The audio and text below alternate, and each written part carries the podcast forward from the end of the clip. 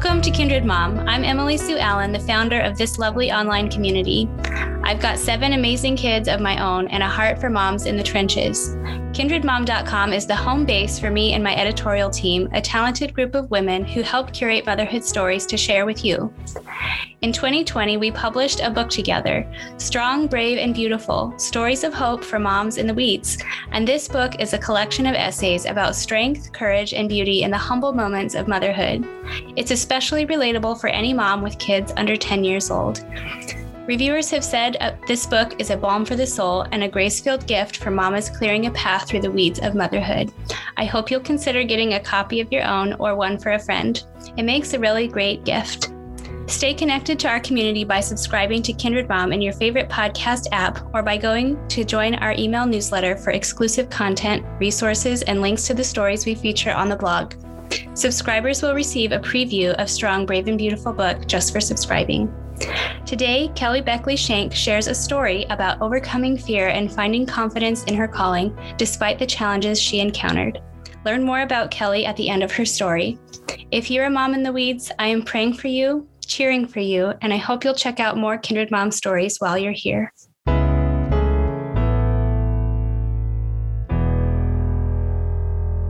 Stepping into Confidence by Kelly Beckley Shank. 16 years old, and I thought the world was mine to rule. Donning my tiara and sash, I walked freely wherever I wanted, doing most anything I liked during the state fair. Watch the horse races from the private dining room while eating crab cakes? Sure.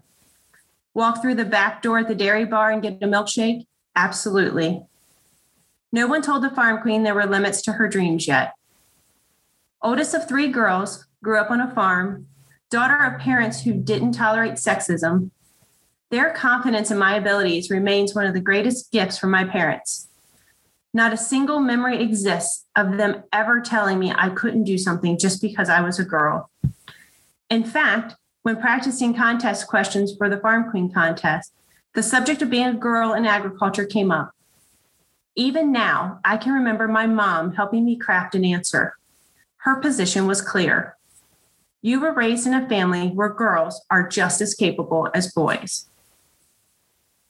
Those words weren't fodder for a feminist agenda or underlying power struggle.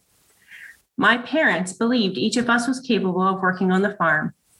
Our tasks were assigned by ability and interest, not gender. College was no match for my confidence and determination. Yet again, I found myself in a place where my gifts were celebrated the first hint of pushback showed up shortly after starting my first full time job. Back a long gravel driveway, my boss and I arrived for my first farm visit. Fresh out of college with a squeaky agricultural economics degree and family name to back me up, I jumped out of the car. This was the moment I'd waited for. My dream job was real. Unfortunately, I wasn't the type of person my client was expecting. I was too young and too female. His words escape me now, but I can still feel the shame for being judged as unqualified. Without giving me a chance, he decided I wasn't good enough. Our visit continued as my boss chatted with the client about his needs, and I silently watched. How could I help a client who wouldn't speak to me?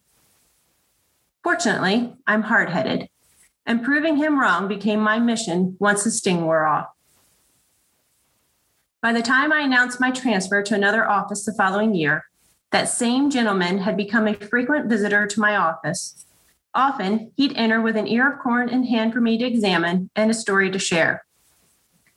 I may have won that battle, but my confidence was cracked. My life changed little in the decade that followed. By the time my girls were born, I was back on the farm and working full time with my dad. Each morning, I would pack a diaper bag, a toy bag, and a lunchbox with enough food and supplies to last for the day. Then we'd load up and head to work. Thinking back, it's quite amazing to think of the confidence my dad still had in me. With two babies in tow, they're only 15 months apart, he assumed I would keep doing my job. The girls and I would run the grain mill, me unloading trucks or drying grain while they played. We moved equipment and ran errands. On rainy days, we paid bills. During the winter, we enjoyed some time off. Proving myself capable at work was one thing. I never imagined I would need to prove myself within the church. But there I was again. No one ever said anything, but the kind of mama I am was different than everyone else. Maybe every mama secretly feels that way, but being myself in church made me uneasy. I can't remember any other mama showing up to VBS in a beat up old farm truck covered in a day's worth of straw dust and dirt, but we did. It wasn't just my type of work or the hours I put in. I also wasn't a crafts and playtime mama. I tried really hard, but I hated it. The pumpkins, glitter, and Play Doh drove me crazy. If children could play by themselves and be happy, why should I interfere? But my friends were so good at that stuff and seemed to enjoy it. What in the world was wrong with me? There were women's Bible studies, but I didn't go. Beth Moore in the 2000s was a model I couldn't live up to. She was so put together and perky. I was more grease and occasional profanity when something broke. Her videos oozed a level of wholesome friendliness I could never attain.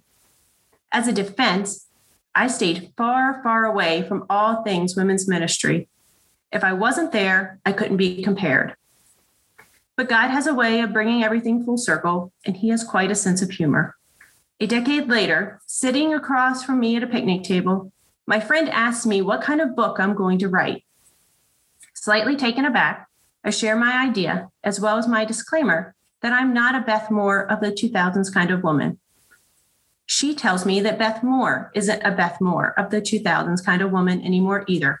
Go look again. Of course, she's right.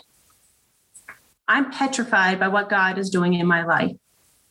If there is a right way to do women's ministry, it probably won't be the way I do it.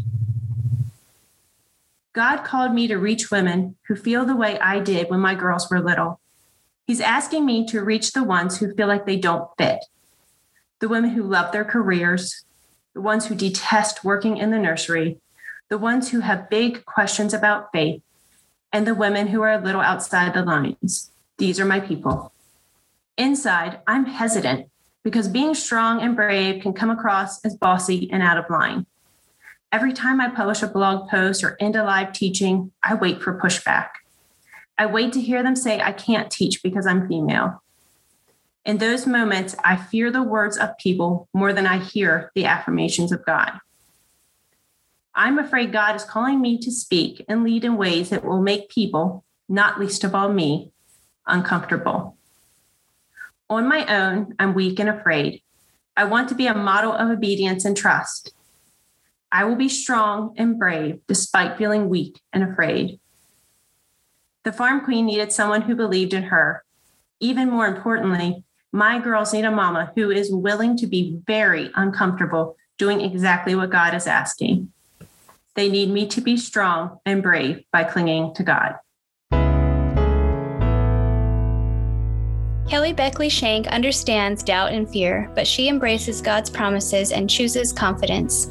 As a purpose and process coach, Kelly challenges women to identify their strengths, clarify their purpose, and choose confident leadership. A self proclaimed farm body, Kelly enjoys being home with her husband, three kids, and their little herd of farm animals.